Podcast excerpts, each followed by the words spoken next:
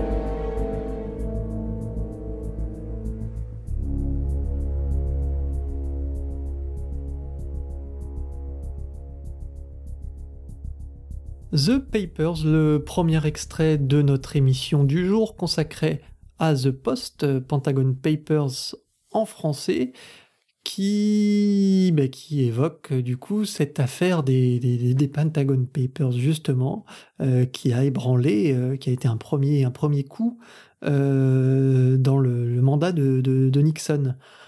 La première question habituelle, Baptiste, qu'as-tu pensé du film? Ça sera intéressant d'avoir ton avis parce que toi, tu es un grand, grand, grand admirateur euh, du cinéma de, Steven Spielberg. Effectivement, j'ai trouvé que c'était un très bon film. Alors si je parle, je, vais parler d'abord de la mise en scène et peut-être un peu après de la portée politique, mais simplement euh, la force du film, c'est quand même de proposer, je pense, euh, un un sujet qui est assez austère, assez euh, euh, difficile à mettre en scène dans la manière, dans la, dans, la, dans le sens où euh, bah, concrètement il n'y a pas grand chose à dire. Si les événements sont pas ne, ne, ne recèlent pas de de, de nombreux rebondissements et puis de la de la vie du d'un type passionnante comme ça peut l'être par exemple puisqu'on parlait en off de Snowden où là on a un sujet qui est plus propice à faire un film de cinéma hollywoodien euh, à spectacle. Donc là, on a un Spielberg euh, qui est euh, dans sa carrière évidemment l'un des plus grands représentants du du spectacle hollywoodien moderne, qui se met sur sur un sujet d'intérieur assez austère où il n'y a pas beaucoup de de euh, de, de place pour même le mouvement, je veux dire le mouvement de l'histoire, mais le mouvement de caméra. Et la première chose qu'on peut dire, c'est que Spielberg s'en sort extrêmement bien. Euh, le film est passionnant euh, de bout en bout. et puis il y a toujours cette impression, on reviendra peut-être un petit peu dessus, quoique non, puisqu'après on va parler de la musique. Mais moi, ce qui, ce, qui, ce que je trouve ça, ce que je trouve excellent dans, dans The Post, c'est qu'on voit déjà dans certaines séquences de films comme le Soldat Ryan, par exemple, quand la mer, quand comment dire, l'armée reçoit euh, les lettres, les différentes lettres euh, des, des, des, soldats qui sont décédés au front et qui portent le, le même nom, qui font partie de la même famille, on a une mise en scène où, euh, alors que c'est une séquence d'intérieur qui de manière classique aurait été filmée avec beaucoup de coupes, on a euh, une caméra extrêmement mobile de Spielberg qui euh, utilise caméra portée ou alors travelling pour vraiment donner une dynamique à, à l'espace intérieur dans lequel il filme. Et je trouve qu'on retrouve ça beaucoup dans, dans, dans The Post et c'est la force au niveau de la mise en scène, de, je pense, du film, c'est d'avoir quasiment, eux-mêmes, quasiment dans son entièreté, que des scènes d'intérieur, que des scènes où donc par par essence le récit ne bouge pas, les, les protagonistes sont assez euh, statiques et euh, la caméra est quasiment tout le temps en mouvement. Donc ça c'est c'est une force du film. Deuxièmement aussi en termes de mise en scène, ce que j'ai beaucoup apprécié, c'est surtout au début la manière dont Spielberg embrasse la mise en scène du début des années 70, donc justement avec euh, caméra portée, un peu de grain au début quand on parle du Vietnam et quand on aborde la chose, même si euh, bon le numérique lisse un peu tout euh, toute l'image. Bref, en termes de mise en scène, vraiment il il recrée parfaitement l'ambiance et c'est déjà le postulat le, plus important du, du film. Il te il vous replonge très très puissamment dans euh, cette euh, comment dire euh, cette époque moderne de, de l'Amérique. Ensuite, sur Euh, sur ce qui est de la portée politique, il me paraît clair, étant effectivement spécialiste de, de l'œuvre de Spielberg, euh, il me paraît assez clair que euh, Steven Spielberg n'aurait pas fait ce film sans, comment dire, la, la, la, mandature de Donald Trump et puis la guerre permanente qui oppose Donald Trump à la presse et aux fake news, comme il le dit. Et le, le film est évidemment dans le sous-texte, mais pas que dans le sous-texte, éminemment anti-Trump. Je te laisse rebondir, euh, euh, comment dire, euh, Hubert, et puis je rentrerai dans le détail si tu veux. Bah écoute, moi je vais rebondir bah, un peu sur les deux, les deux, les deux axes aussi. Hein. je trouve que je trouve que c'est un Spielberg un peu un peu tiède et je trouve que c'est une bande originale aussi, enfin tiède. En fait, c'est compliqué, c'est pas tout à fait tiède, mais ça reste un bon film. Mais je trouve que c'est un clairement euh, mineur et je trouve que le, euh, le, sujet en lui-même, j'ai un gros problème avec le, sujet et l'axe et l'angle qu'a voulu donner Steven Spielberg à, son film. Euh, comme tu l'as toi évoqué un petit peu plus tôt, il y a eu, on a eu d'autres d'autres films un peu dans cette veine ces dernières années, notamment Snowden, c'est vrai, qui je trouve était bien plus réussi par, euh, par, par, la, par son intérêt et par, le, par la sève du sujet.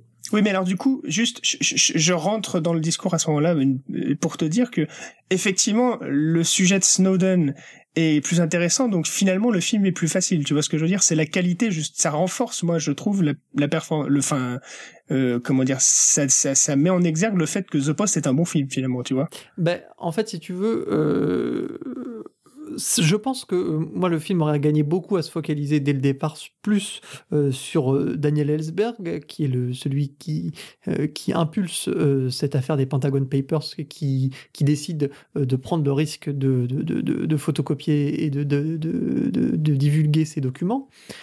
Euh, ou alors éventuellement euh, sur, le, sur les journalistes du New York Times qui ont été les premiers euh, finalement à, dévoiler l'affaire. Mais Spielberg décide lui de s'attarder sur ces deux personnages que sont le, rédacteur en chef interprété par Tom Hanks et la directrice interprétée par Meryl Streep et qui s'appelle Catherine Graham. Euh, je trouve que c'est, ça, en fait quelque chose d'un peu finalement un peu, oui, un peu tiède comme je disais, un peu, un peu polissé. Et c'est peut-être aussi par rapport à ce que tu dis, euh, finalement le, message politique du film et ce qu'il a voulu donner, peut-être en écho avec euh, avec avec Donald Trump. Ce que je trouve finalement moi pas spécialement enfin comme démarche moi c'est un peu une démarche que trouve qui m'énerve ce, ce, euh, rien pour Donald Trump hein, c'est pas la question. Mais euh, je trouve que euh, si c'est si c'est vraiment sa démarche de dénoncer si tu veux de dénoncer un, État sur une liberté qui qui semble à ses yeux bafouer aujourd'hui la liberté de la presse aux États-Unis est-ce que ce film va changer quelque chose? Est-ce que ça va faire prendre conscience de quelque chose de plus, je trouve que euh, euh, voilà, on, fait, on finit par faire passer des gens, euh, enfin des, des journalistes qui ont pris finalement aucun grand risque, même si le film veut leur faire. Ah si si si si. Par contre, si ils ont pris beaucoup, ils ont bah, pris beaucoup de risques. Ils, ont pris un risque, mais si tu veux comparer à. Bah, Graham, elle, elle, prend le risque de finir en tôle toute sa vie, c'est quand même pas rien. C'est ce que Spielberg justement arrive à, nous faire, à nous faire, à nous faire croire et à veut faire passer. Bah non, non, non, mais pas pour autant. je remets, je remets pas en question, je remets pas en question le procès, je remets pas en question ce qui est dit. Mais si tu veux, euh, il, y a une surdramatisation du sujet et sur ce que c'est en, soi vraiment, euh, par rapport au Watergate, euh, par, rapport à, par rapport à Snowden, par rapport... Euh, tu vois, il y a une surdramatisation de quelque chose qui finalement n'est pas banal, c'est sûr, n'est pas commun, mais par exemple sur le travail journalistique de, de, de, cette équipe du Washington Post, le travail journalistique qu'ils ont produit est très réduit. C'est-à-dire qu'on leur livre quand même quelque chose tout cuit. C'est-à-dire on leur, on leur donne les documents, euh, qu'il faut bien sûr ensuite trier, il faut retraiter l'information, ce qui est le travail quand même de base de tout journaliste, mais euh, il n'y a pas, pas d'investigation, il n'y a pas d'enquête, il n'y a, pas de, a pas de recherche d'un point A pour arriver à un point B. Tout est là, tout est dit, et, voilà. Je te, je te réponds là-dessus. Euh, c'est que, premièrement, deux choses, même deux, trois choses. Le fait qu'il n'y ait pas d'investigation, etc., c'est parce que le sujet du film et l'importance que Spielberg montre, et là aussi il le met euh, en, relief avec l'époque actuelle et Trump, c'est que euh, la difficulté, c'était pas tant euh, d'avoir l'accès au, au, texte, même si entre parenthèses, c'est quand même, euh, on voit bien que c'est quand même difficile. Mais la vraie difficulté et le, vrai danger, c'était euh, de prendre la décision de publier. C'est ça, c'est ce, ce geste-là qui est au centre et c'est ce geste-là qui est en relief avec la politique aujourd'hui et puis l'opposition euh, Trump journaliste. Maintenant, si, premièrement, et on en, on en discutait avant en off, c'est effectivement en off, pardon, c'est s'il avait traité la partie investigation des journalistes, euh, s'il avait traité donc, euh, s'il avait plutôt que faire un film d'intérieur, finalement, s'il avait fait un film d'extérieur, euh, il se serait retrouvé vraiment sur les plates-bandes des hommes du président, un film de 1976 d'Alan J. Pakula, dont Spielberg lui-même réclame la parenté puisqu'il dit que les hommes du président est un peu le grand frère de The Post, The Post qui est donc le titre anglais de Pentagon Papers, et puis évidemment à la fin on a le raccord euh, entre les deux films, puisque Spielberg euh, termine le film avec euh, comment dire la scène de comme des, hommes du président des hommes du président de, cette scène qui est prise dans la scène de, de la de la du, l'immeuble d'en face en fait. Voilà de l'immeuble de l'immeuble du Watergate de l'hôtel du Watergate dans l'hôtel du Watergate avec les lampes torches etc donc euh, donc voilà, l'idée, c'est justement de s'écarter euh, de ce, de ce type de film pour euh, insister sur le, le geste et, le courage de, de, de, de, de la publication. Mais euh, surtout, oui, tu as raison, c'est c'est un film, encore une fois, qu'il n'aurait pas fait, je pense, si Donald Trump n'était pas au pouvoir et si on n'avait pas cette opposition actuelle. L'idée, je pense pas que c'est un film qu'il fait parce que il veut, comment dire, il veut s'affirmer politiquement contre Trump, c'est un film qui résume un petit peu les angoisses des Américains aujourd'hui, les angoisses peut-être des Américains plutôt euh, euh, du côté démocrate encore que, mais à savoir euh, bah, ce qu'on voit aujourd'hui à Hollywood et aux États-Unis. Donc cette idée que la presse, les fake news, cette idée que la presse est toujours reléguée comme comme on dire un partial opposant au président et puis donc c'est une mauvaise presse donc c'est un film qui vise à dire on a eu du grand journalisme. Oui, mais euh, comment dire euh, ça, dans, le, dans le sujet, ça manque clairement, moi je trouve, de finesse et dans le traitement, dans le scénario, dans le, il y a, je trouve qu'il y a un manichéisme dans le, dans l'histoire qui est un peu un peu lourd quoi manichéisme. Alors attends une seconde parce que euh, euh, je termine. L'autre facette c'est aussi de et c'est peut-être ça que, que tu pointes surtout c'est de, de montrer une femme effectivement dans un monde d'hommes qui euh, on le voit aussi euh, euh, à travers certaines séquences où elle passe de, du cercle des femmes qui est beaucoup qui est décrit parce qu'on est dans les années 70 encore comme comment dire trop euh, voilà, le, le, cercle des femmes, c'est celui qui est rattaché à, à, à, ce qui est ménager, on va dire.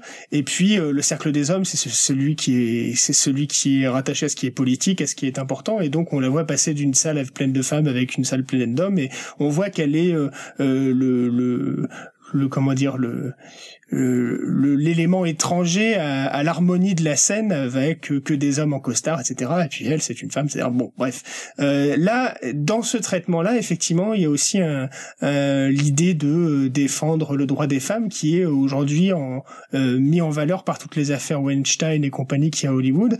Et là-dessus, euh, évidemment, le film est complètement dans l'air du temps. Après, euh, la production du film, elle s'est fait avant euh, l'affaire Weinstein, hein, il me semble. Donc euh, c'est aussi un hasard, hein, tu vois. Non, mais c'est pas le skill. Le, oui, enfin, c'est pas. Il a pas fallu l'affaire Weinstein pour pour qu'il y ait ça. Et c'est pas. Je remets pas ça en question. Moi, je trouve ça très bien qu'on qu'on réhabilite des femmes fortes. Euh, après, je trouve que ce qu'elle fait, euh, certes, il faut, il faut le faire. Après, euh, de là à ce que ça suffise pour en faire un film, en fait, finalement, c'est le sujet en lui-même. Un sujet, un, le, cinéma, faire un film, il faut aussi un sujet, et un sujet, c'est important. Après, je remets pas en question le talent de Spielberg pour, euh, pour, pour, euh, pour mettre en valeur euh, des, moments de, Il y a une gestion de l'attention chez Spielberg qui est, qui est superbe. Ça reste un réalisateur tellement talentueux que, voilà, de ce point de vue-là, de toute façon, ça reste un bon film, encore une fois. Hein. Je, je, je, ne dis pas que c'est un mauvais film. Je dis juste que le sujet pour moi est trop, est trop, est trop tenu, est trop, est trop, est trop, trop fin. Partial. Euh, pour, ouais, trop fin. Et puis l'angle est, est, trop mauvais pour en faire un, un bon film. Euh, enfin, un film vraiment un excellent film. Ouais, un euh, film excellent, un film vraiment intéressant. C'est quand même, ça reste Spielberg, donc tu es en droit aussi d'attendre quelque chose euh, de plus de plus couillu. Et je trouve qu'il est pas couillu ce film. Il manque plein de choses et le manichéisme encore de ces personnages. Par exemple, il y a ce personnage de Robert McNamara qui est le euh, qui est le, qui a interprété là par euh, par Greenwood, par Bruce Greenwood, ce personnage-là qui joue le qui est en fait le, politique qui, connaît euh, qui connaît donc euh, Catherine Graham euh, et qui est mis à l'échafaud par le New York Times. Euh, ce politique, on sent bien qu'il a deux facettes, que c'est pas euh, tout simplement un, méchant, un méchant gars. Et voilà, même au début d'ailleurs, il prend un peu cette piste-là, puisqu'on le voit dénoncer euh, finalement ce que dénonce plus tard l'affaire, c'est-à-dire que cette guerre du Vietnam est, finalement caduque, qu'elle ne sert pas à, à, grand chose. Et ben ensuite, on le retrouve mis au pilori, et du coup, c'est vraiment les bons journalistes contre les mauvais politiques. Et tu vois, il y a vraiment, il y a une face blanche, une face noire, mais il n'y a pas du tout de nuance dans son, euh, dans, dans, dans, dans, la peinture des personnages. Sur le manichéisme déjà, euh, pas politique, hein, c'est-à-dire que manichéisme, et bon, je sais pas si c'est grossier ou, subtil dans le film, moi je trouve ça plutôt subtil, mais plusieurs fois euh, il insiste sur le fait que euh, cette guerre du Vietnam a été continuée alors qu'elle aurait dû, elle aurait pu s'arrêter beaucoup plus tôt, et que des présidents démocrates comme Kennedy ou Johnson, autant que Nixon, les trois ont, ont eu l'occasion de stopper cette guerre et ne l'ont pas fait et donc les trois sont dans la même euh, mélasse entre guillemets, et euh, il y a bien là-dessus euh, une volonté de Spielberg d'être justement non manichéen par rapport à l'histoire de la politique américaine. Ça, c'est une première chose. En revanche, sur l'opposition, comment dire, presse contre la politique, si on simplifie à mort, parce que aussi il, il, fait ressortir quand même les, comment dire, à quel point la, la presse est proche du pouvoir aussi. Et ça, c'est une facette intéressante. Et pour le coup non manichéenne parce que euh, oui, mais qui est pas du tout exploité dans le film. Au elle, final, elle, si elle est exploitée parce que c'est ce qui pousse Meryl Streep. C'est ce qui pousse Meryl Streep à, à comment dire à, à, faire son choix, mais c'est un choix moral après. Mais par contre, là où je suis d'accord avec toi, c'est euh, qu'effectivement, euh, par moment, euh, le message qui semble inquiéter Spielberg, à savoir euh, parce que il parle du, d'une époque et on peut on peut peut-être transposer beaucoup de problèmes des années 70 à, euh, aux, aux, aux États-Unis et à, à l'époque moderne. Et effectivement quand il met quand il veut faire passer le message que par exemple les, le droit des femmes est, est, est, bafoué les femmes ne sont pas traitées et donc mettre en valeur son héroïne comme vraiment une héroïne à proprement parler. On a cette séquence où euh, où euh, tu sais à la fin du film donc Meryl Streep descend les escaliers de son côté alors que c'est ce qui est pas alors que les journalistes du New York Times sont interviewés par tous tous les autres journalistes évidemment c'est elle l'héroïne et c'est grâce à elle que tout tout ceci est arrivé c'est elle qu'on devrait interviewer mais bon comme c'est une femme elle descend à côté et là elle rencontre euh, alors au niveau de la scénographie c'est superbement traité je trouve mais il y a un petit truc en trop qui est la descente de Meryl Streep avec toutes les femmes qui la regardent si c'était évidemment euh, euh, une sainte, une déesse. Et, là, il appuie trop. Et là, je suis d'accord, c'est pas très subtil, c'est raté.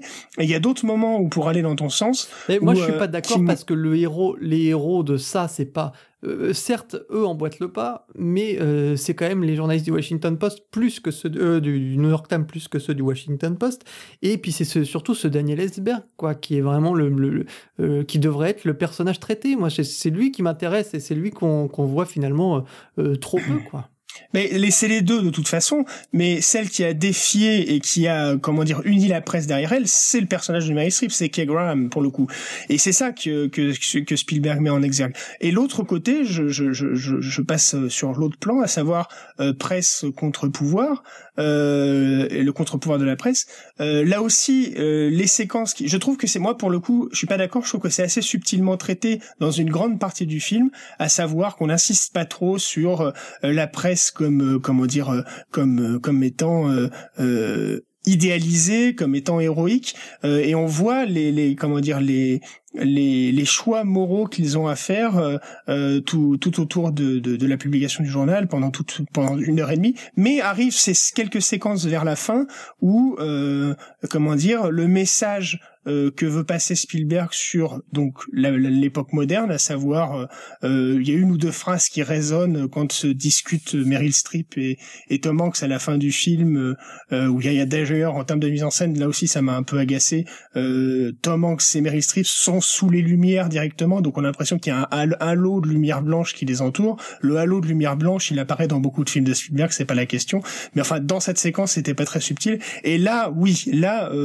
vraiment il insiste sur le message qui doit passer, à savoir, euh, euh, je me rappelle plus de la phrase, mais euh, le fait que la presse, la liberté, la presse, c'est fondamentalement la liberté d'expression, etc. Et là, c'est un peu lourdingue. Mais d'un autre côté, Spielberg ne parle pas de la presse d'aujourd'hui, hein. il parle quand même d'une presse qui, on peut pas reprocher, euh, comment dire, la presse, le Washington Post et, le New York Times à, l'époque, d'avoir été profondément courageux et d'avoir, eux, là, c'était du grand journaliste d'investigation, si tu veux. C'est quand même parmi le modèle mondial de ce qu'est le journaliste d'investigation. Ah, Bob Woodgate, oui, ça fait partie des, ça fait partie des, c'est, c'est, c'est, c'est, un des, des, des, pas, des, des padres de la, du journalisme d'investigation. Mais euh, encore une fois, tu vois, euh, même aussi, après, quand on prend ces deux personnages qui sont les deux personnages du film, hein, Meryl Streep et Tom Hanks, euh, c'est vrai qu'on peut pas s'empêcher non plus de comparer euh, ben, aux hommes du président.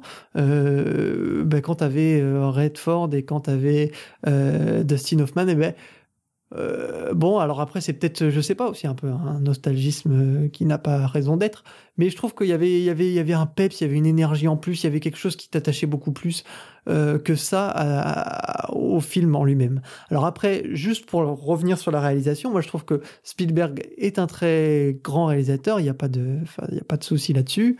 il y a une gestion de l'attention qui est admirable. Moi, il y a des scènes qui m'ont, que j'ai trouvé très fortes alors que ça, ça, ça, ça, ne tient sur rien. Moi, je, ce coup de télé téléphone à, plusieurs voix, où il se retrouve 6 euh, euh, ou 7 à téléphoner avec les, les combis euh, comme des vieux téléphones, c'est-à-dire qu'on en décroche un, on entend ce qui se dit dans le dans l'autre pièce. Je trouve que cette scène-là, elle est la mise en scène et la, façon dont elle est dont elle est menée est, très intelligente. Il y a aussi oui la fragmentation séquentielle est très très très très bonne, ouais.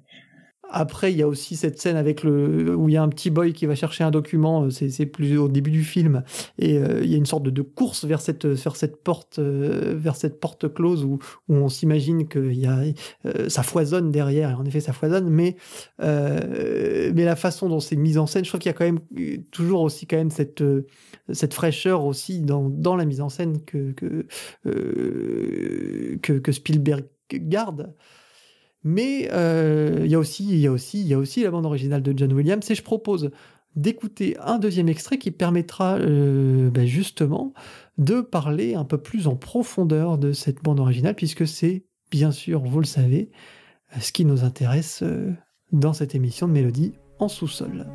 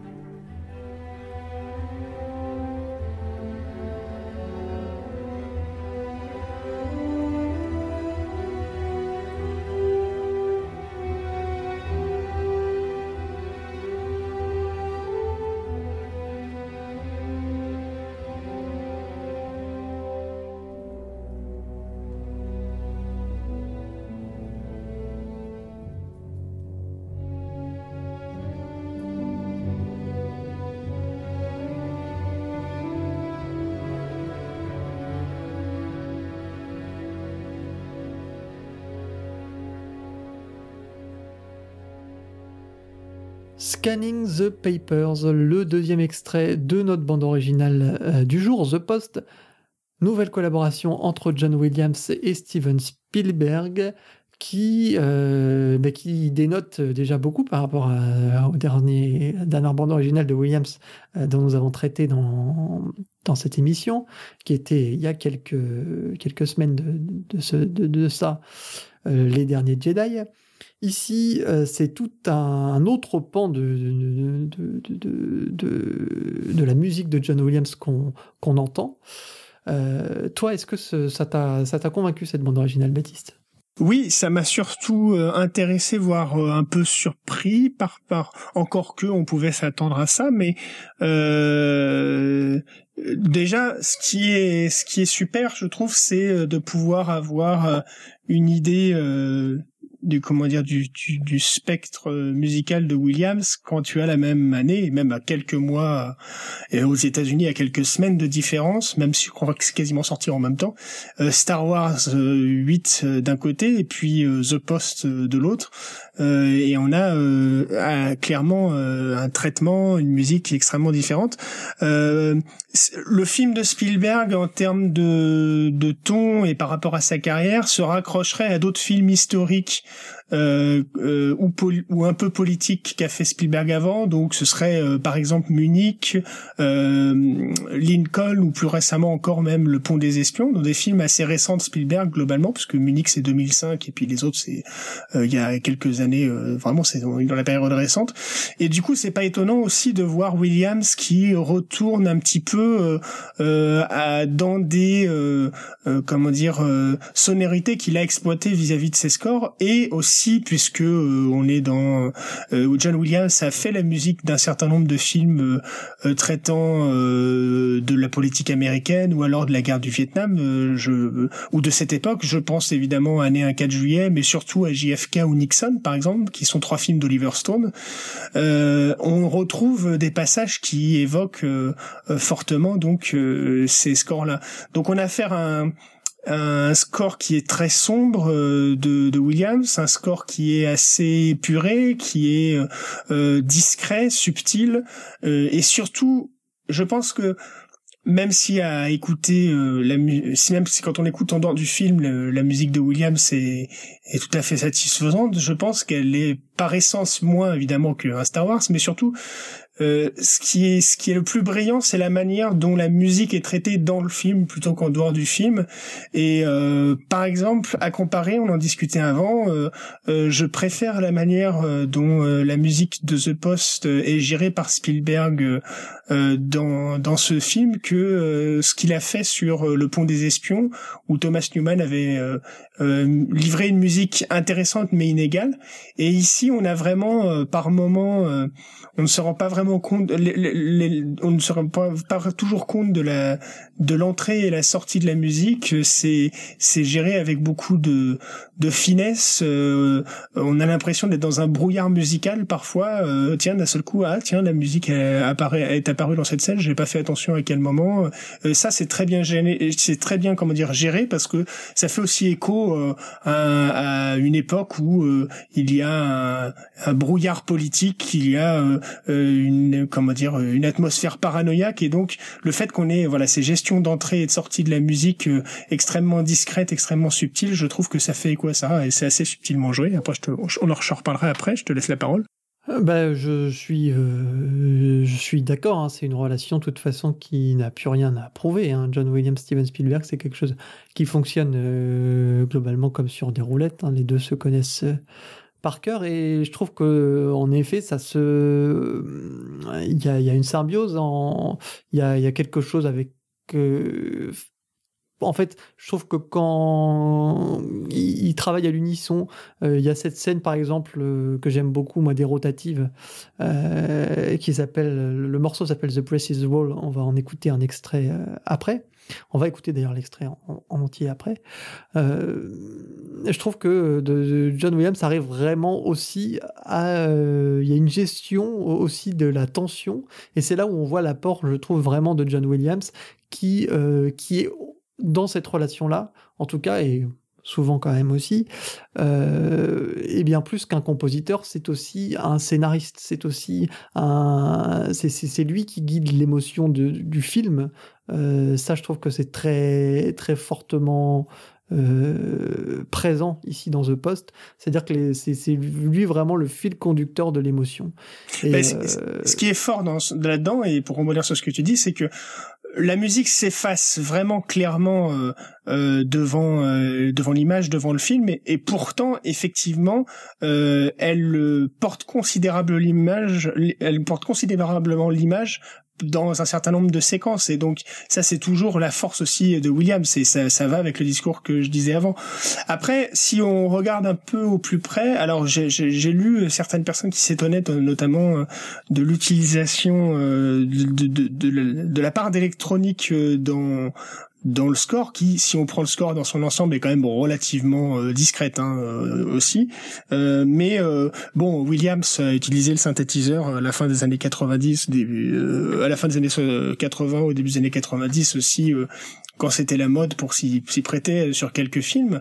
Euh, c'est vrai que c'est pas du tout euh, son fort, mais j'entendais une interview sur The Post où il disait euh, lui-même, il y a des gens qui utilisent beaucoup mieux l'électronique que moi, les synthétiseurs, etc. Mais pour ce film, euh, j'ai trouvé euh, que c'était important qu'il y ait une part de musique très moderne sur sur le sujet. Et effectivement, le premier morceau qu'on a entendu dans l'émission, donc quand on quand on a ouvert l'émission, qui qui est donc The Papers, on a la deuxième moitié du, morceau qui est occupé, dont l'espace sonore est occupé véritablement par euh, euh un synthétiseur et euh, de, l'électronique qui, est utilisé de manière un peu pulsée. Et, ça renvoie, ça je pense que c'est vraiment, ça, ça donne l'idée se fait par la musique plus que même que par le discours, c'est de, de, de, de, renvoyer le spectateur euh, de l'époque du film, c'est-à-dire les années 70, au euh, comment dire à l'époque moderne. Par la musique, on a un truchement qui euh, qui met en relief l'histoire et qui, qui donne un, un aspect peut-être moderne plus que par les images euh, aux, euh, aux, aux, images quoi. Et puis, bah, de temps en temps, je trouve qu'il il y a aussi une, une, une variété dans cette euh, euh, bande originale qui n'est pas forcément euh, l'apanage de toutes les, bandes originales de Williams et Spielberg.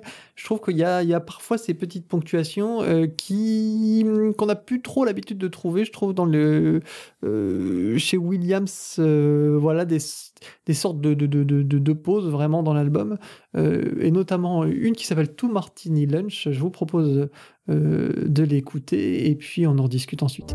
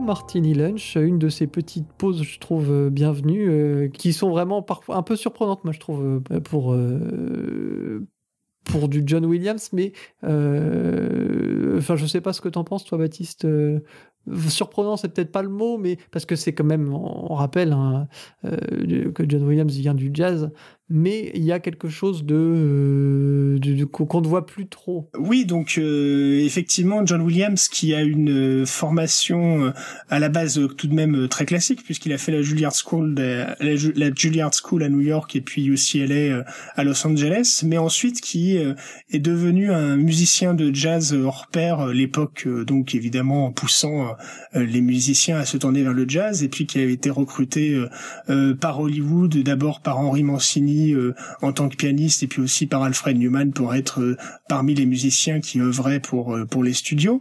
mais il s'appelait à l'époque Johnny Williams pour pour quand il se s'essayait notamment en solo. Il y a même un, un, un, CD de Johnny Williams sur sur des standards de jazz et sur des des solos, des comment dire des, des compositions qu'il faisait à l'époque qui, qui qui, est toujours trouvable mais difficilement. Et bref, euh, ces premières compositions sont marquées euh, par le jazz hein, à la fin des années 60, mais euh, après c'est pas pour ça qu'il s'est rendu le plus célèbre évidemment. Néanmoins, on a quand même des compositions, notamment dans les années 2000, qui renvoient à, cette origine-là. Tu vois, par exemple, euh, Arrête-moi si tu peux, et puis euh, The Terminal, qui sont donc à peu près faits euh, à un an de différence, vraiment au tout début des années 2000. Ouais, mais qui sont des BO où tu as vraiment cette veine-là, mais là, c'est vraiment le, euh, si tu veux, que dans une même BO, tu te retrouves avec plus, c'est vraiment cette différence de couleur. C'est quelque chose qu'on ne voit pas toujours c'est thématique et narratif puisque c'est juste euh, ben voilà c'est des des les politiques se retrouvent dans un lounge et puis euh, ils discutent euh, autour d'un dîner ou autour d'un verre et donc on a c'est un, un, bar un peu classe le, un lounge quoi un bar lounge et donc il se trouve et ce, cette musique et là, c'est intéressant. Il y a évidemment un jeu entre le diégétique et l'extra-diégétique, et donc c'est cette musique euh, qui est extra-diégétique habille euh, la séquence comme si euh, la musique provenait du bar, évidemment. Euh, donc donc voilà ça c'est et c'est un morceau c'est vrai qui détonne avec le reste du score globalement de la même manière que comment dire euh, c'est Canto Base, c'est ça dans Star Wars euh, où on a euh, des tonnes avec le reste du score de Star Wars ou le 8, je, je dis pour, pour ce qui est très récent, puis de manière plus éloignée la Cantina Band, la Cantina Band et puis dans le Retour du Jedi on a aussi quelque chose comme ça. Donc voilà, je propose euh, bah, d'écouter un nouvel extrait et un dernier extrait de The Post. On en passera un tout à la fin comme c'est l'habitude ici pour clôturer l'émission. Mais euh, là, dans notre, dans notre première partie, on va euh, clôturer avec The Precious Roll et puis ensuite, je vous parlerai un petit peu de la vie d'Adrien qui n'a pas, qui n'est pas là physiquement, mais qui a voulu bien sûr nous laisser son avis sur euh, son compositeur fétiche. Alors je propose d'écouter The Precious Wall. Euh, moi c'est un des morceaux que je préfère dans cette bande originale, si ce n'est le morceau que je préfère, pour euh, une des scènes que je trouve aussi très bien portée par le, maestro de John Williams.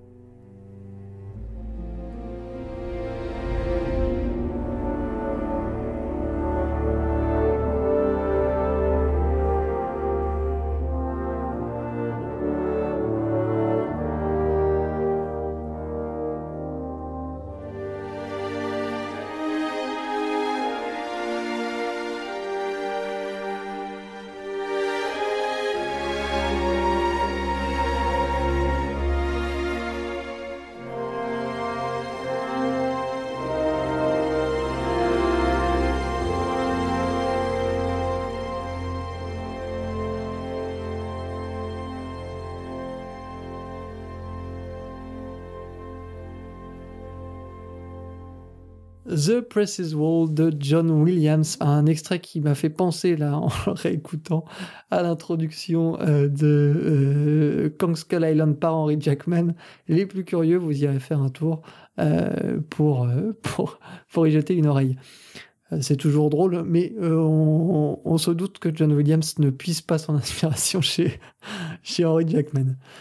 je propose, euh, ben, pour clôturer cette, euh, cette première partie, de parler justement euh, de la vie d'Adrien, qui est un fan inconditionnel, vous le savez, de John Williams, et qui ne pouvait pas tenir sa langue et qui tenait à faire entendre sa voix. Et sur cette bande originale, il trouve que c'est un nouveau témoin de la complicité Spielberg-Williams, avec une démarche plus épurée dans les pas d'ailleurs, nous y viendrons, ça fera le lien avec la partie de Baptiste, puisqu'il cite euh, dans les bandes originales euh, auxquelles ça fait, ça, The Post lui fait penser, il cite Minority Report, Munich, Lincoln. comme d'habitude, il trouve que le travail est excellent de maîtrise, de justesse, sans tout de même euh, y trouver un aspect très novateur, euh, puisqu'il dit que fondamentalement, il n'y a rien de neuf, euh, mais un, plaisir constant de renouvellement. Par exemple, l'électro n'est en soi pas nouveau, ni chez Williams ni ailleurs, mais il y a du renouvellement car cette approche-là est inédite pour du Williams et surtout, elle est réussie. Donc, il parle de la scène d'intro notamment, et la scène de la grande impression. Et puis, globalement, il trouve que le soutien euh, est maîtrisé, euh, qu'il y a une excellente gestion des silences, puisque le film se repose beaucoup euh, sur le dialogue. donc, bah, John Williams n'est pas toujours. c'est pas une bande originale à la Star Wars, vous, l'avez compris. Donc voilà, il parle aussi du piano, qu'il trouve pour une fois pertinent, parce que souvent Adrien a, un problème avec le piano, euh, puisqu'il trouve souvent que c'est très convenu. Euh, mais il dit que c'est pertinent, mais que c'est tout de même un peu convenu. Attention, première, une grande première. notamment la confidence de Meryl Streep sur le lit et la scène avec Nixon également. voilà pour la vie d'Adrien d'une façon un peu, un, peu, un peu large on en euh, finit pour cette première partie. The Post, bande originale donc de John Williams, un film de Steven Spielberg euh, que toi, Baptiste, tu as bien apprécié, que tu as euh, bien aimé. C'est que je, je trouve très bon, je le recommande avec quelques petites juste, quelques petites, comment dire, le mot m'échappe. Quelques petites réserves. Quelques petites euh, réserves, voilà, que j'ai expliqué sur la, un petit peu la lourdeur euh, du message politique par moment. Moi, je trouve que c'est un bon film. Euh, c'est un bon, bon film. C'est Steven Spielberg. Il y, a, y a un talent certain dans la réalisation. Après, voilà, moi j'ai un problème sur l'angle du film. Euh, vous l'aurez compris, mais euh, ça ne devrait pas vous gâcher non plus votre plaisir. Et puis, c'est euh, c'est toujours intéressant de, de mettre en lumière un peu cette, cet avant Watergate que nous, peut-être du côté européen, on, se souvient un peu, un peu moins aujourd'hui. Je propose maintenant eh ben, d'attaquer avec les recommandations.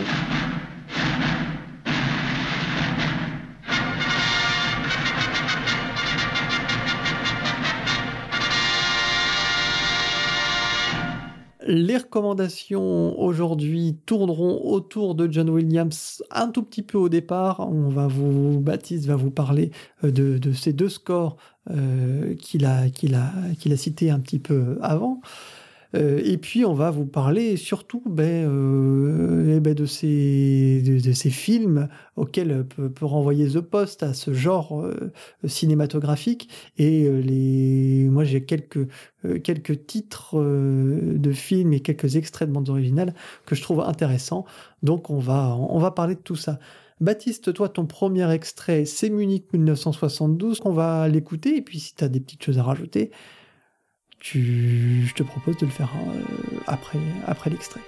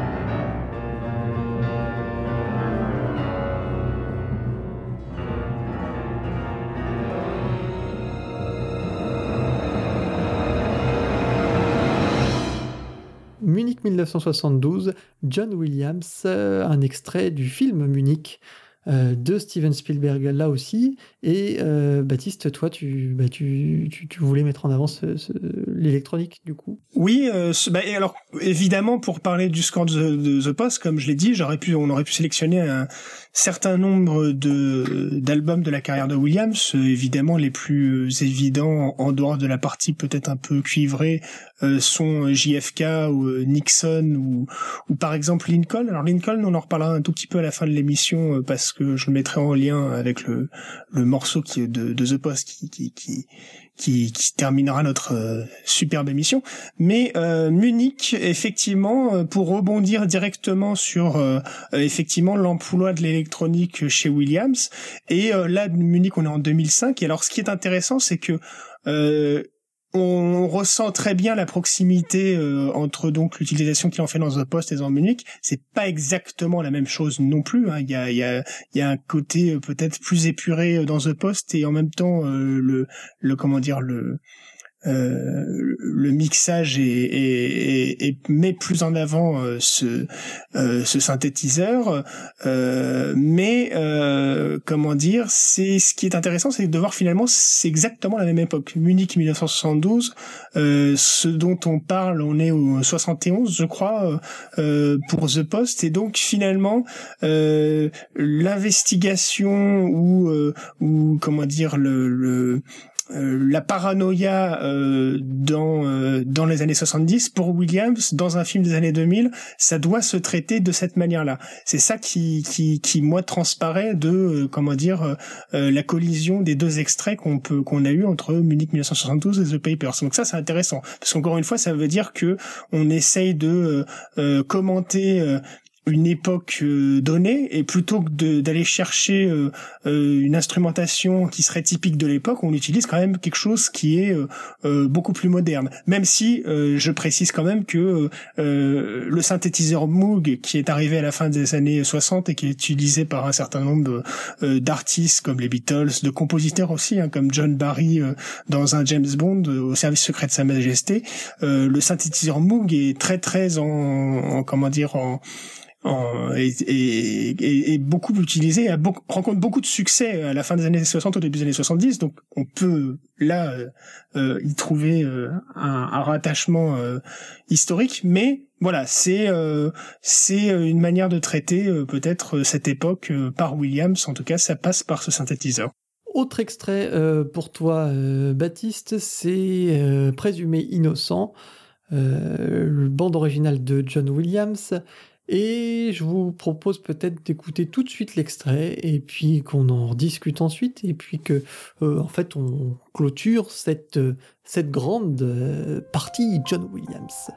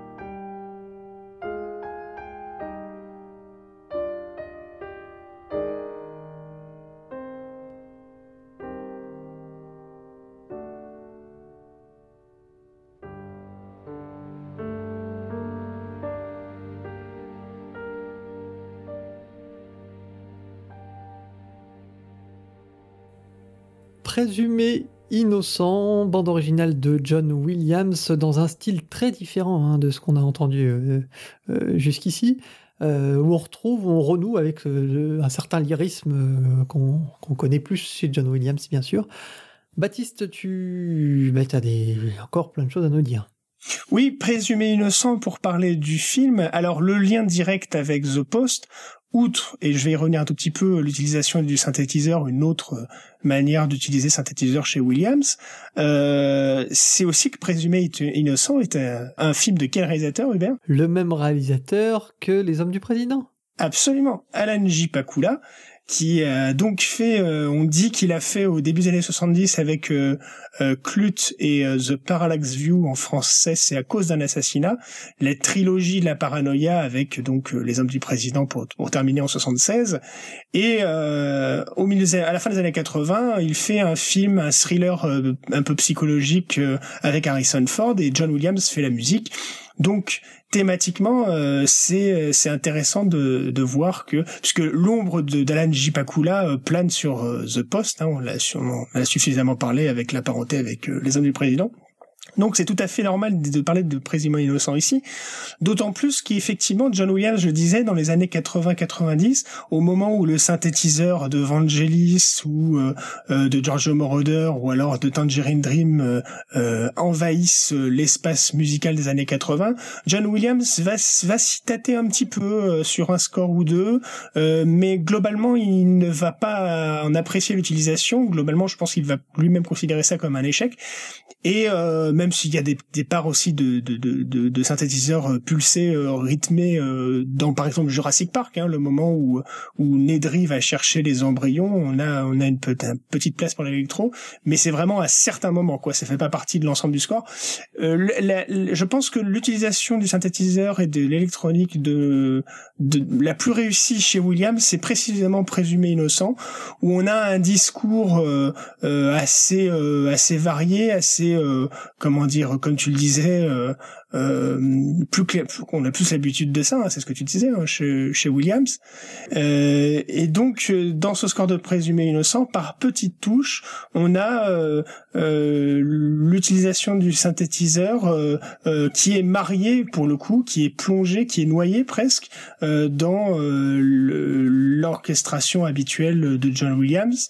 Et on a, je trouve moi, un discours assez intéressant. Et là, pour le coup, un mariage qui opère très bien entre le ce qui est synthétique et organique euh, au niveau des instruments euh, euh, dans cette décennie des années 80 et elle conclut assez bien la fin du entre guillemets des synthétiseurs et de l'électronique des années 80 vers un nouvel âge euh, du néo-symphonisme hollywoodien qui euh, euh, enfin une nouvelle version dans les années 90 puisque des compositeurs comme et Williams bien sûr mais surtout Elfman et Horner vont régner sur la décennie et les synthétiseurs de Vangelis sont obsolètes au, au, début des années 90 donc il y a un petit peu un côté transition que j'aime bien et, et voilà j'aime beaucoup ce, ce, ce morceau d'ailleurs je sais pas ce que tu en as pensé mais Ouais, je trouve que c'est un morceau très, très, très sympathique. Moi, je connaissais pas le film et j'ai pas du coup écouté sa bande originale, mais, euh, mais ça m'intéresse, euh, ça m'intéresse euh, bien sûr. Et puisque tu parlais de, de Pakula et que on parlait des hommes du président,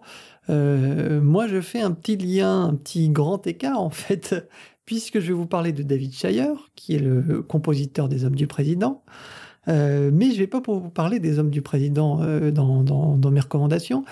Je vais vous parler de Zodiac, euh, qui est donc le, film de David Fincher, avec une bande originale de David Shire, et qui, qui là suit aussi une enquête journalistique, en même temps policière, donc on est un peu sur deux, sur deux, sur deux axes, et qui est un film très réussi. Et on retrouve donc du coup cette qui est très particulière. Hein, David Shire, moi, c'est un compositeur que j'aime beaucoup, qui a marqué vraiment cette décennie des années 70, euh, avec bien sûr Les Hommes du Président, euh, un peu plus tard avec euh, Conversation secrète de Francis Ford Coppola. Je propose donc du coup d'écouter un extrait de Zodiac, où on retrouve David Shire, où on retrouve bien sûr le piano, et l'extrait s'appelle Grace Smith Theme.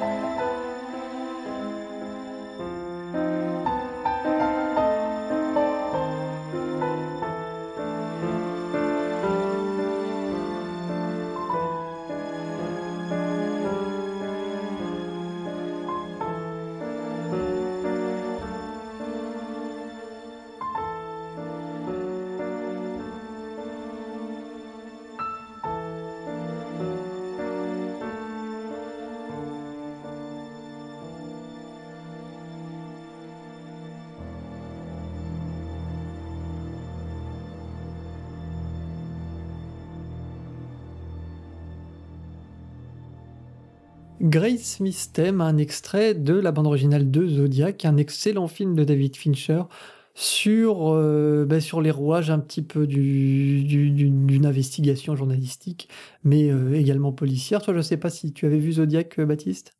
Oui, mais il y a longtemps et je voulais le revoir, donc j'en ai un souvenir distant, on va dire. Un peu distant.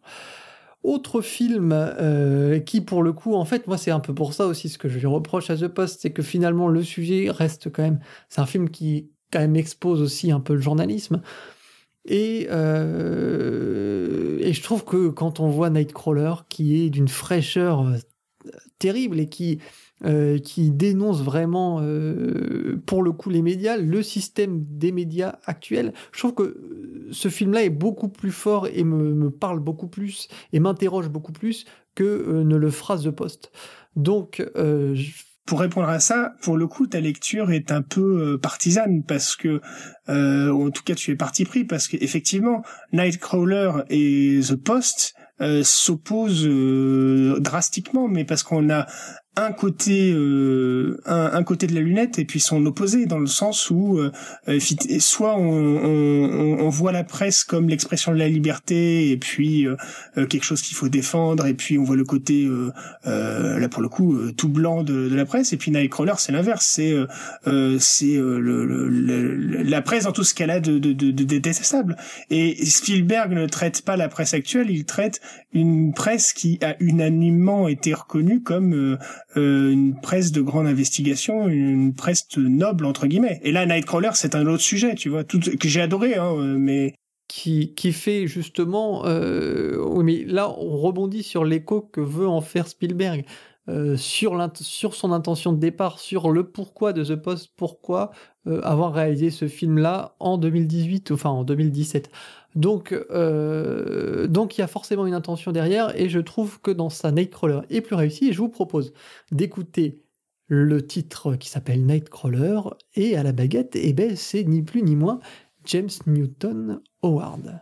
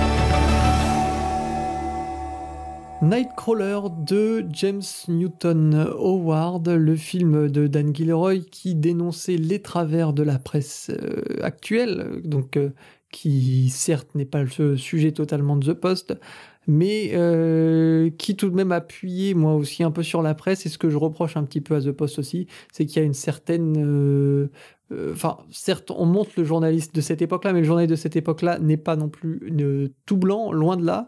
Euh, The Washington Post euh, a sorti de grands reporters, mais il y a une version, une vision très romantique du, du journalisme qui n'est pas, pas la réalité. Donc, donc moi j'ai quelques que j'ai voilà, j'ai un peu de mal avec ça. Et j'ai été très content du coup de vous repasser Nightcrawler qui est pour le coup, je trouve quelque chose un film qui qui vraiment tape euh, là où ça fait mal avec une vraie une vraie intention et au niveau de la composition, je trouve aussi que c'est une composition de James Newton Howard qui est euh, très riche et très très intéressante et très euh, différente de ce que James Newton Howard fait d'habitude, avec quelque chose de, euh, très moderne dans sa, composition, une, une, l'utilisation notamment de, de, de, guitare euh, qu'on n'a pas forcément l'habitude d'entendre chez lui. Donc, voilà, c'était, mon petit coup de cœur. Autre recommandation, c'est une bande originale d'un film qui m'a beaucoup plu aussi, dont on a parlé un petit peu avec euh, euh, Baptiste euh, au, début de cette émission, c'est Snowden, le film d'Oliver Stone, avec une bande originale d'un compositeur que j'aime beaucoup aussi, bien qu'il soit à deux têtes sur ce, ce projet-là, puisqu'il y a aussi Adam Peters qui compose, mais c'est Craig Armstrong, et c'est les parties les plus, à mon avis, les plus réussies de la BO. Donc je vous propose d'écouter Snowden Moscow Variation et d'en rediscuter ensuite.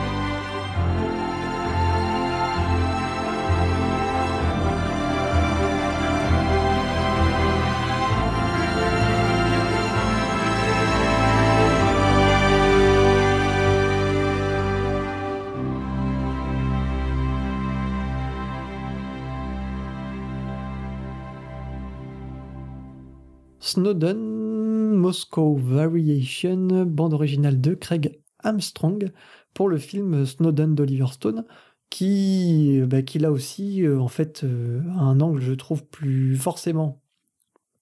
C'est aussi euh, par rapport à l'histoire. Le personnage de Snowden est, et pour le coup, je trouve vraiment une figure forte avec un vrai enjeu derrière, puisque là, il n'est pas question de prison, il est question surtout de, sa vie.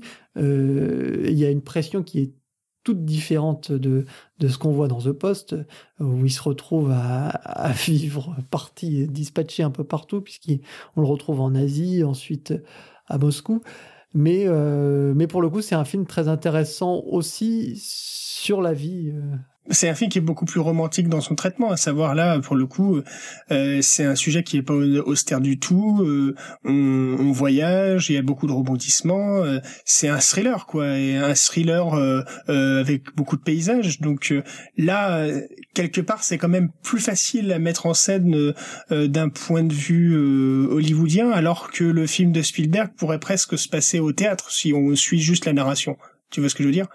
Et donc, et la, la, force de The Post, c'est vraiment de, de, de justement de, de, proposer une mise en scène qui est tout sauf théâtrale. Mais par contre, musicalement, moi, c'est pas le Craig Armstrong que j'adore. Moi, j'aime bien le Craig Armstrong de de Love Actually, par exemple. Mais mais mais bon, cette BO m'a pas particulièrement marqué. Elle t'a marqué, toi? Moi, c'est une BO que j'ai bien aimé et c'est un film surtout euh, que j'ai beaucoup aimé et que j'avais trouvé vraiment sous-évalué à sa sortie. Le film est très bon, oui. Euh, Puisqu'il faisait écho à. Euh, d'ailleurs, c'est le parti pris du film, puisque on... dès le début, on retrouve cette réalisatrice euh, qui a fait le documentaire Citizen, Citizen 4, qui est le documentaire sur Snowden. Et euh, certains avaient reproché d'être le, le, Oliver Stone de faire un redit de ce, documentaire. Moi, j'avais pas vu le, documentaire, donc finalement, euh, j'étais très content d'avoir cette vision-là. Et je trouve qu'Oliver Stone, moi, c'est aussi un, un, réalisateur que j'apprécie beaucoup, qui pour le coup aussi est un réalisateur de la politique.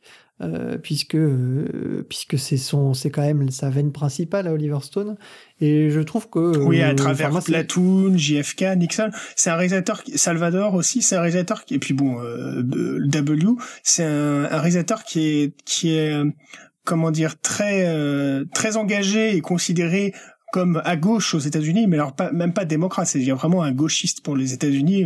Beaucoup d'Américains, Oliver Stone est un gauchiste, euh, et je vous recommande le, le Nixon d'Oliver Stone parce que pour le coup, euh, quand on voit les autres films de Oliver Stone, euh, on peut s'attendre à un portrait à charge pour pour son Nixon où c'est Anthony Hopkins hein, qui, qui interprète Nixon et donc John Williams qui fait la musique et euh, il fait un film non manichéen sur Nixon. Il s'est beaucoup intéressé à la à la au portrait euh, euh comment dire euh, de, du, du président, de l'ancien président des États-Unis, et il cherche à faire un film non manichéen. Et il y a des choses qui sont un peu à charge, des choses qui ne sont pas du tout.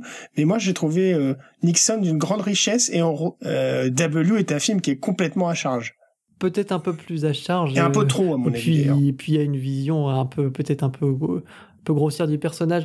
Mais euh, je trouve qu'Oliver Stone fait quand même des choix et malgré tout ses, opinions et ses a priori, fait quand même des choix forts. Il y a eu aussi, euh, dernièrement, on en a beaucoup parlé, de ce, long, entretien euh, avec Vladimir Poutine qui a été diffusé en plusieurs épisodes.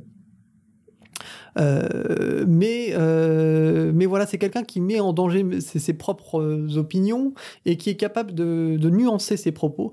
Et, je trouve que ça, c'est très intéressant. Et, voilà, donc, euh, donc Oliver Stone, de toute façon, ça fait partie quand même des réalisateurs qui comptent. Voilà, donc c'est important d'en avoir vu quelques-uns. Je vous propose maintenant euh, bah, de, d'en finir hein, avec cette partie recommandation et d'attaquer sur l'actualité.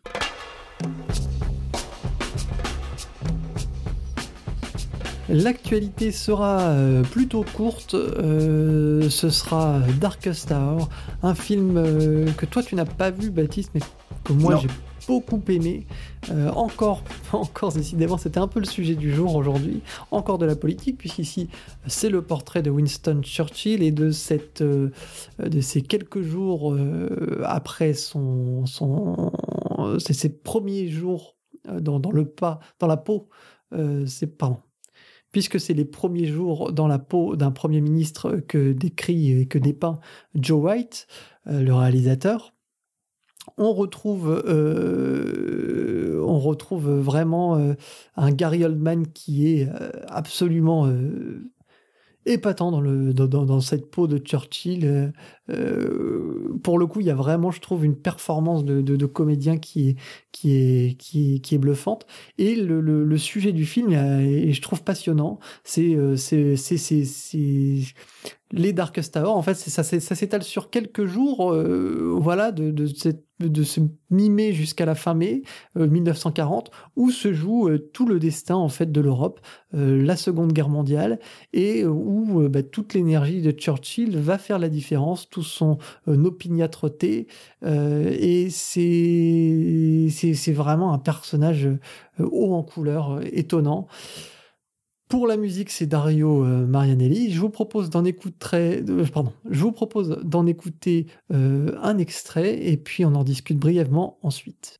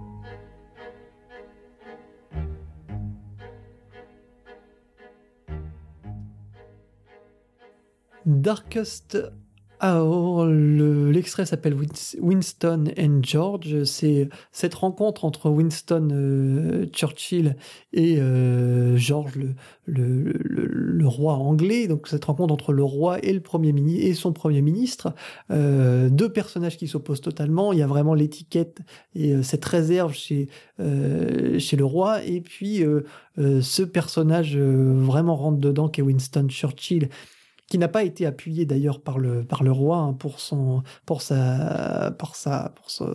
nomination euh, en tant que Premier ministre.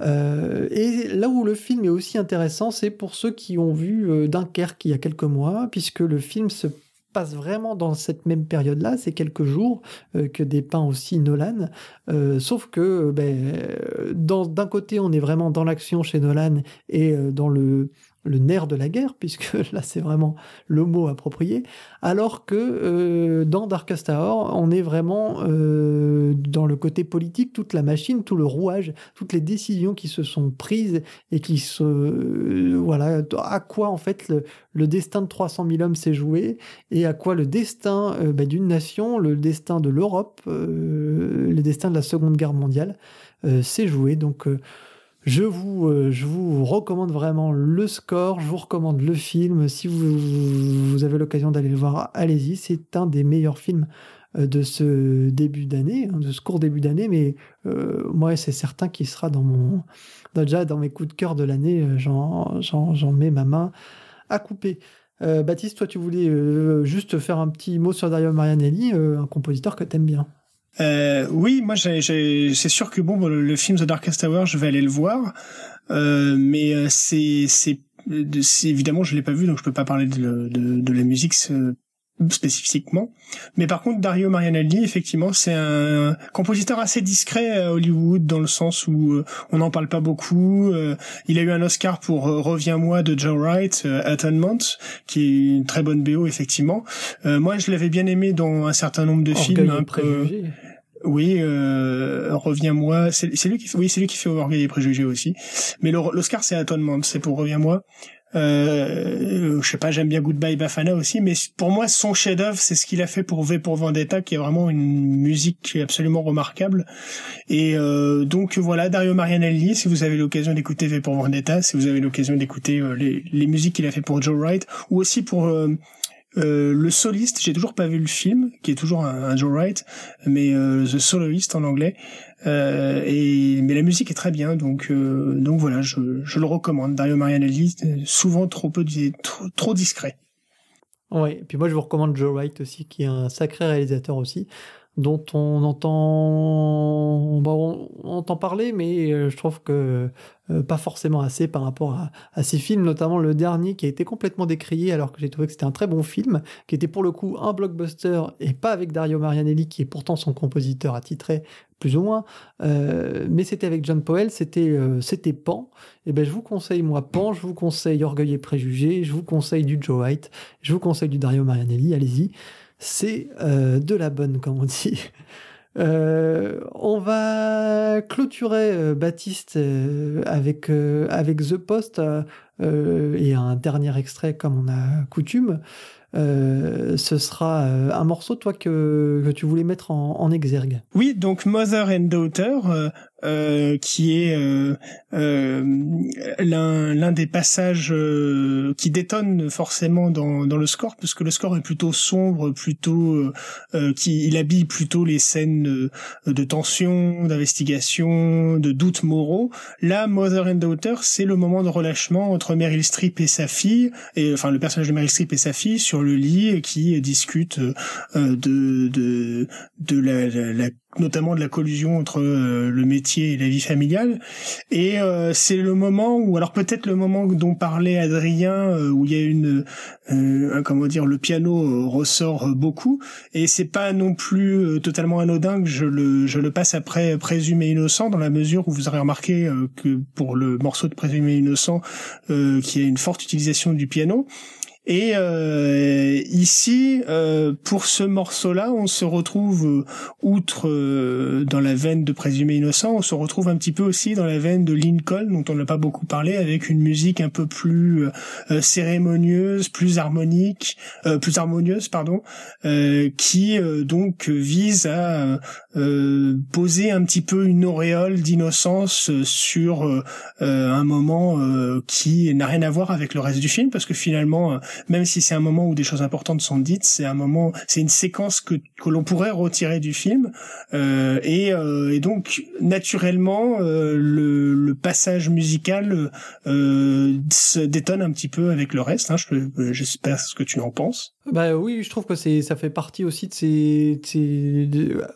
pas du tout dans le même rôle que tout Martini Lunch, mais c'était, ça faisait partie aussi des, des, morceaux que moi que j'avais mis presque en, enfin que j'avais mis à côté de, de, de, presque de la bande originale. voilà, même si c'est une bande originale finalement très courte, hein, puisqu'il y a une dizaine de titres. Euh, sur The Post. Mais, euh, mais oui, c'était, c'est, un, un, très, un très chouette morceau que j'avais hésité à, inclure et que toi, tu as décidé euh, d'enfoncer et de, de, de, de, de voilà, on conclut, on conclut par euh, le Williams un peu plus romantisme, peut-être un peu plus classique que l'on peut trouver donc dans Lincoln, dans Cheval de guerre euh, euh et dans Présumé innocent aussi. Euh, voilà, dans ces scores-là qui, qui n'est pas envahi par la part d'ombre de Nixon, de JFK ou de Munich. Mélodie en sous-sol, euh, c'est terminé pour aujourd'hui. C'était la première de l'année 2018, la première de cette nouvelle saison. On avait euh, pensé éventuellement qu'Adi euh, viendrait nous rejoindre, mais petite panne de, réveil de son côté. Donc, eh ben donc ce sera pour la prochaine fois, mais vous inquiétez pas, c'est promis, on sera un peu plus avec ben, un beau programme qui s'annonce pour le mois de février.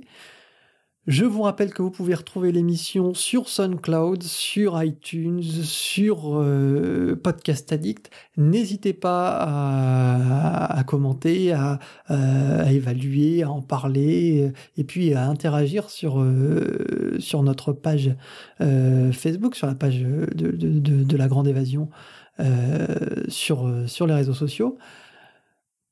Je profite également pour vous dire que la prochaine émission de Retropolis arrive également euh, bientôt. Il y a un bilan aussi euh, de cette année 2017 qui vient de se finir euh, avec nos copains d'Underscores, qui, qui va une émission qui va qui va débarquer aussi très très prochainement. Donc ça fait tout un programme chargé et puis ben, c'est une nouvelle année qui démarre sur les chapeaux de roue. Mother and Daughter The Post. Je vous dis à très bientôt. Ciao ciao.